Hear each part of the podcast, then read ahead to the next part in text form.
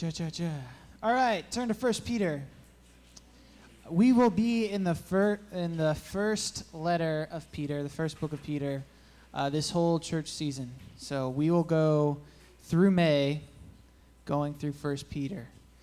So it will be a um, a good time. I believe it's one of my favorite books.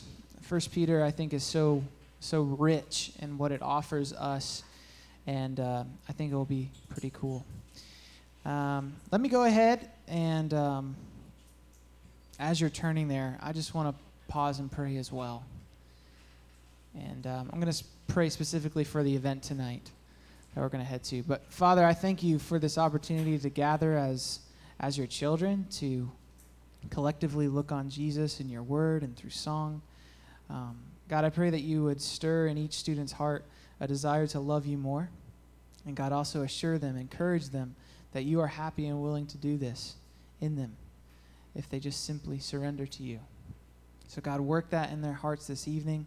Lord, I pray for this event tonight uh, that we go to. I pray that it would be a fun, enjoyable time for all of us, that everybody would remain safe, things would go smoothly.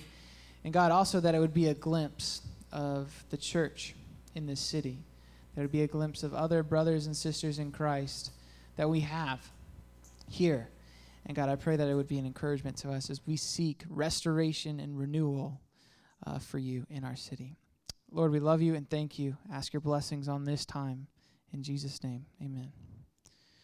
All right, the book of First Peter. It's actually a letter, and we've talked a little bit uh, in here about what letters mean. We've studied a few letters. Um, but we, we will be reminded time and time and again how to study letters because a lot of the New Testament most of it, in fact, are these letters.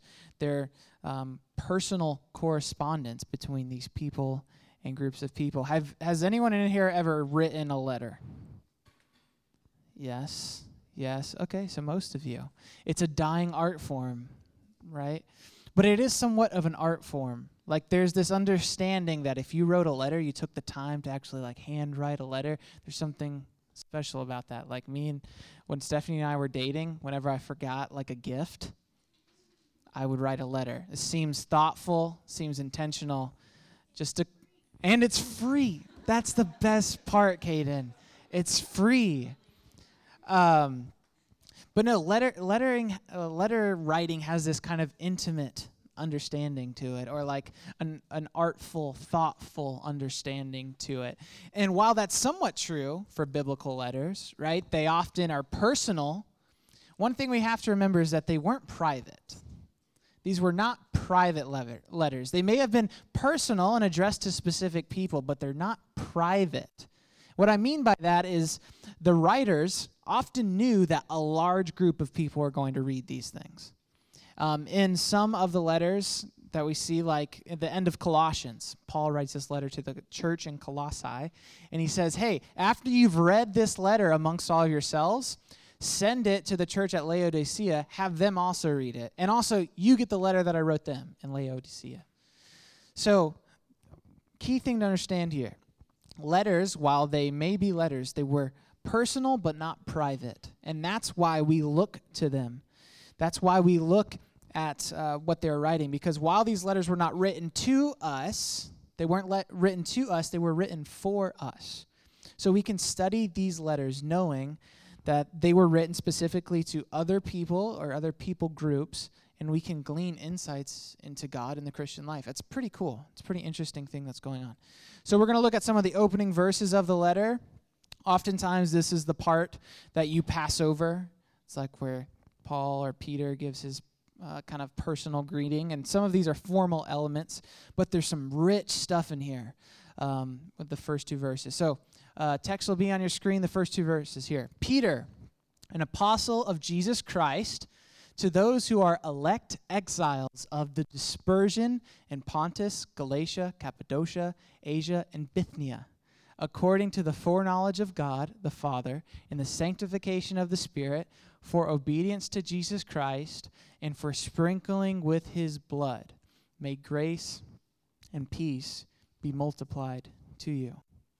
So, the first thing we can note from these two verses, first thing we need to see is that Peter pens his name to the letter.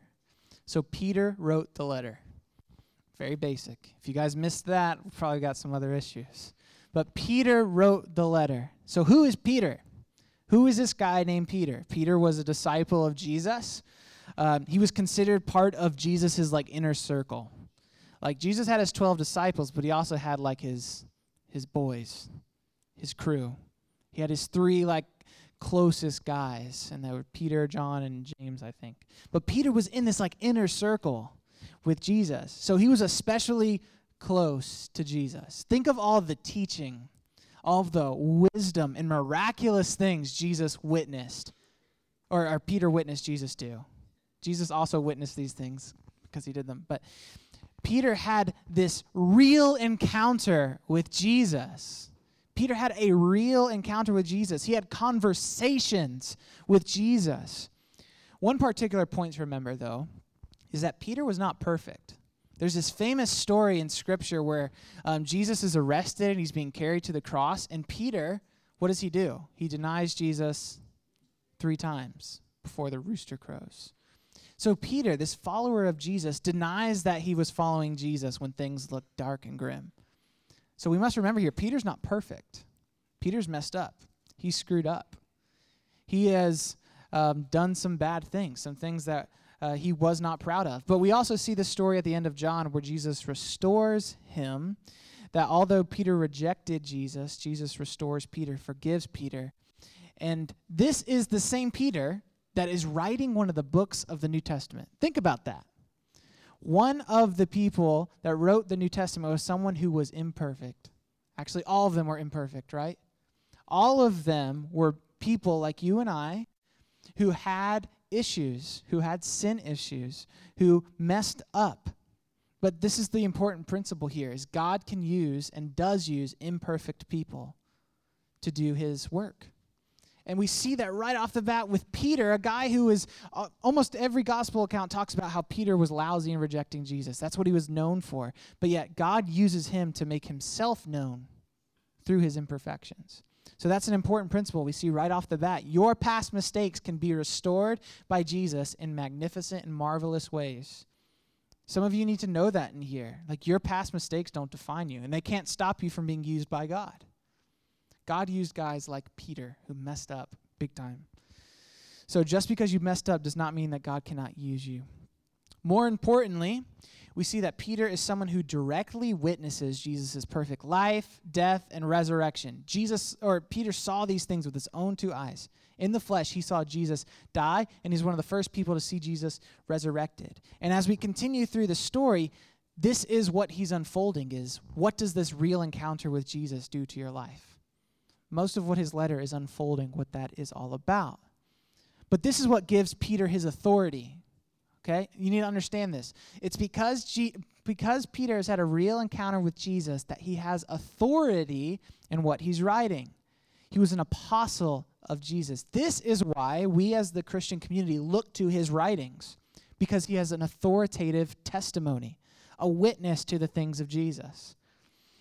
So in this sense, it's because G- because Peter carries the authority of Jesus, Peter carries the authority of Jesus in his writing that makes this writing authoritative in our lives. We look at this text and we subject ourselves to this letter. We say, This is the way things are, this is the way things need to be. It's an authority over us because Peter is carrying the authority of Jesus. It's a really, really important principle for us as we think about why the Bible is important and why the Bible is authoritative. So that's the first thing we see. G, uh, Peter, I keep saying Jesus. Peter wrote the letter. Jesus kind of wrote the letter, but that's another thing. Peter wrote the letter. Number two, the letter is addressed to elect exiles of the dispersion. Does anyone know what the dispersion is? Great. so, um, again, these are one of those things that we might pass over when we read um, scripture. It's like, okay, elect exiles of the dispersion. The dispersion was this scattering that happened. Okay, because of um, a lot of persecution from the Ro- Roman government, a lot of early Christians were forced out of their home and they had to scatter to places um, that were mentioned here, like in Asia Minor. And so basically, the area he's writing to, these cities, It's like in modern day Turkey, and it's about the size of California. That's like the square footage that he's writing to. And these people were forced from their home. Um, Gentiles and Jews, converted Christians, forced from their home to be uh, in these cities that they wouldn't necessarily call their home. So that's where we start to understand elect exiles. Like, what does that phrase mean? Elect exiles. First thing is they they're called elect. So what does that mean? It means that these people were chosen. These people were elected. They were chosen. No one in here is 18 and voted in an election yet, right? Bo, you're 18, young lady? Well, that's crazy. I thought you were older than that. Um, so you guys have not participated. Oh, what about student council? You guys elect anybody to student council? Do you actually vote and stuff? Okay. You don't call it student council? What is it called? Student government? Okay. I ran for student council in high school. I did not get it. Yeah, it was sad. It is. It was all political. It's a popularity contest. Yeah, and I was definitely not popular. anyway, anyone in here on student council, student government? Luke Binkle, you're definitely like a student government type guy. You are? I didn't know that.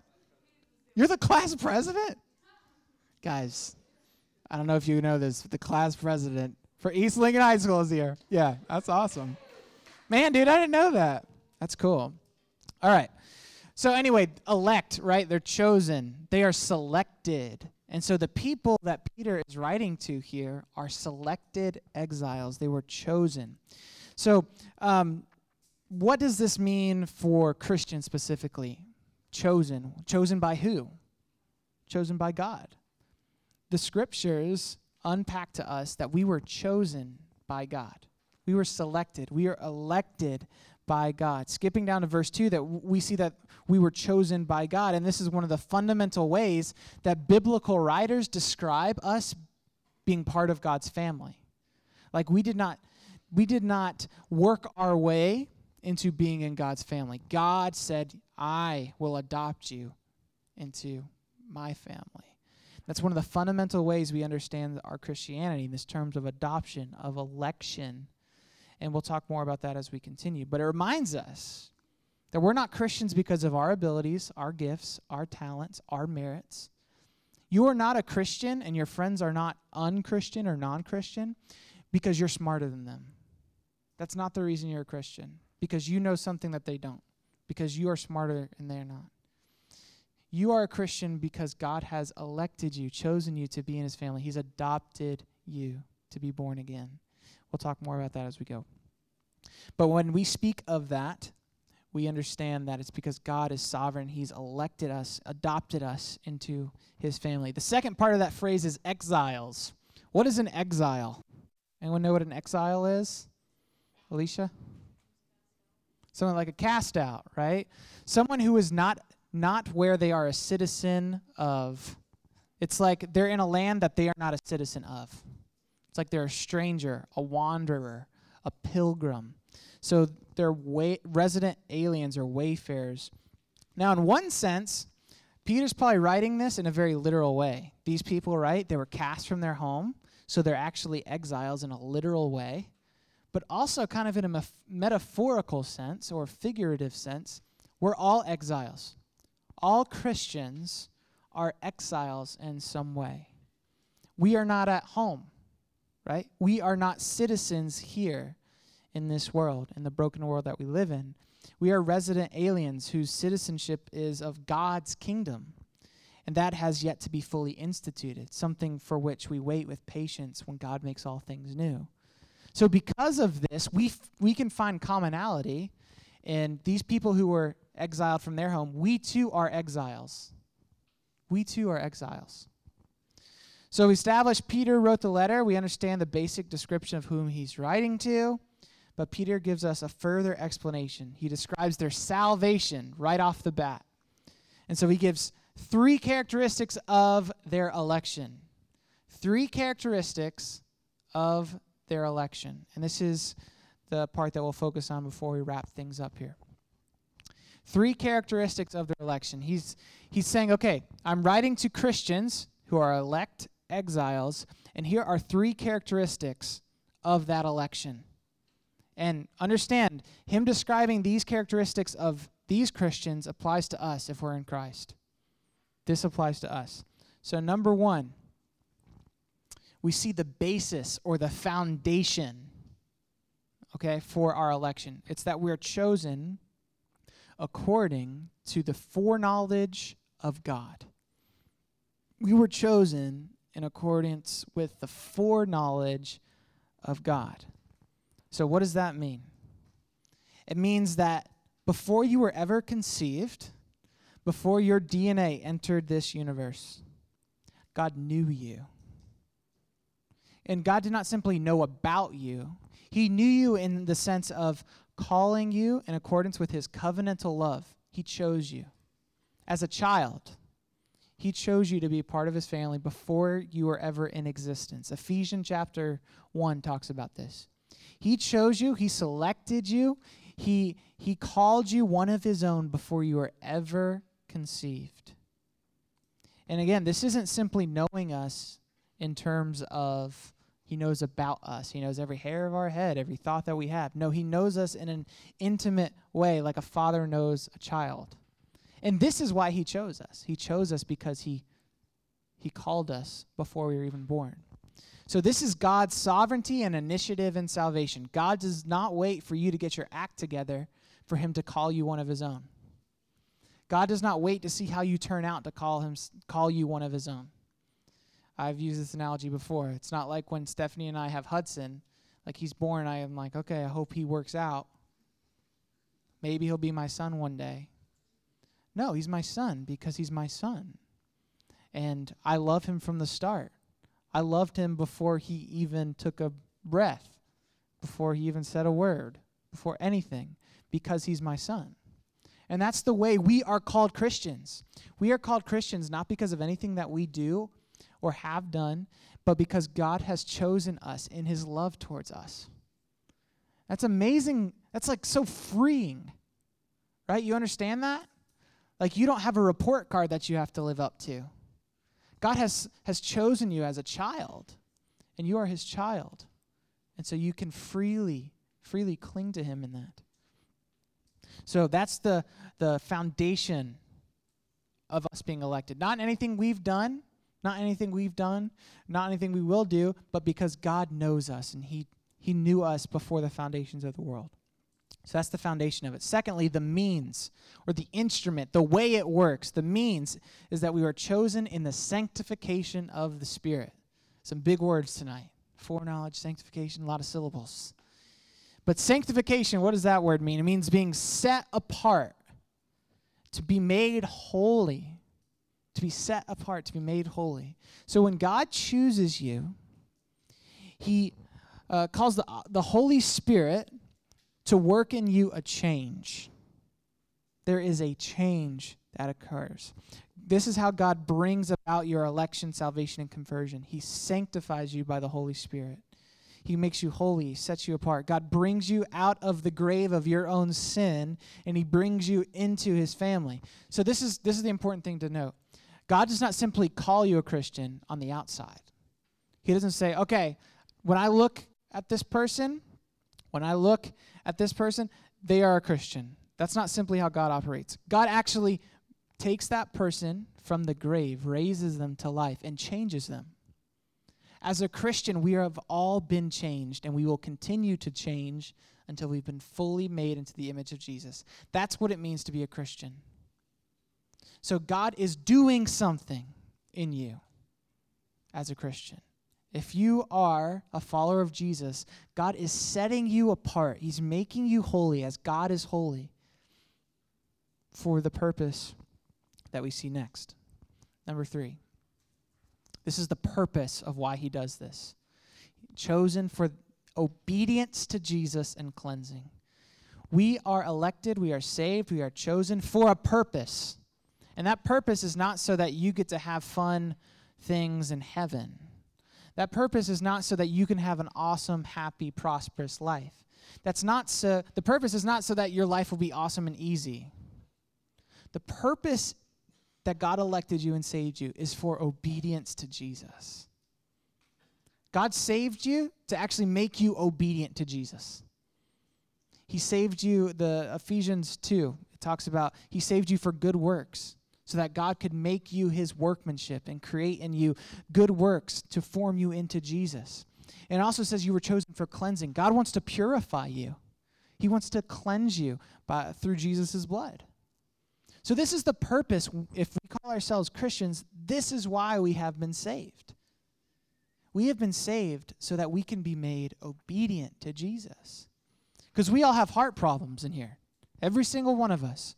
We were born with a heart problem, a heart problem that is always directed towards ourselves and selfishness.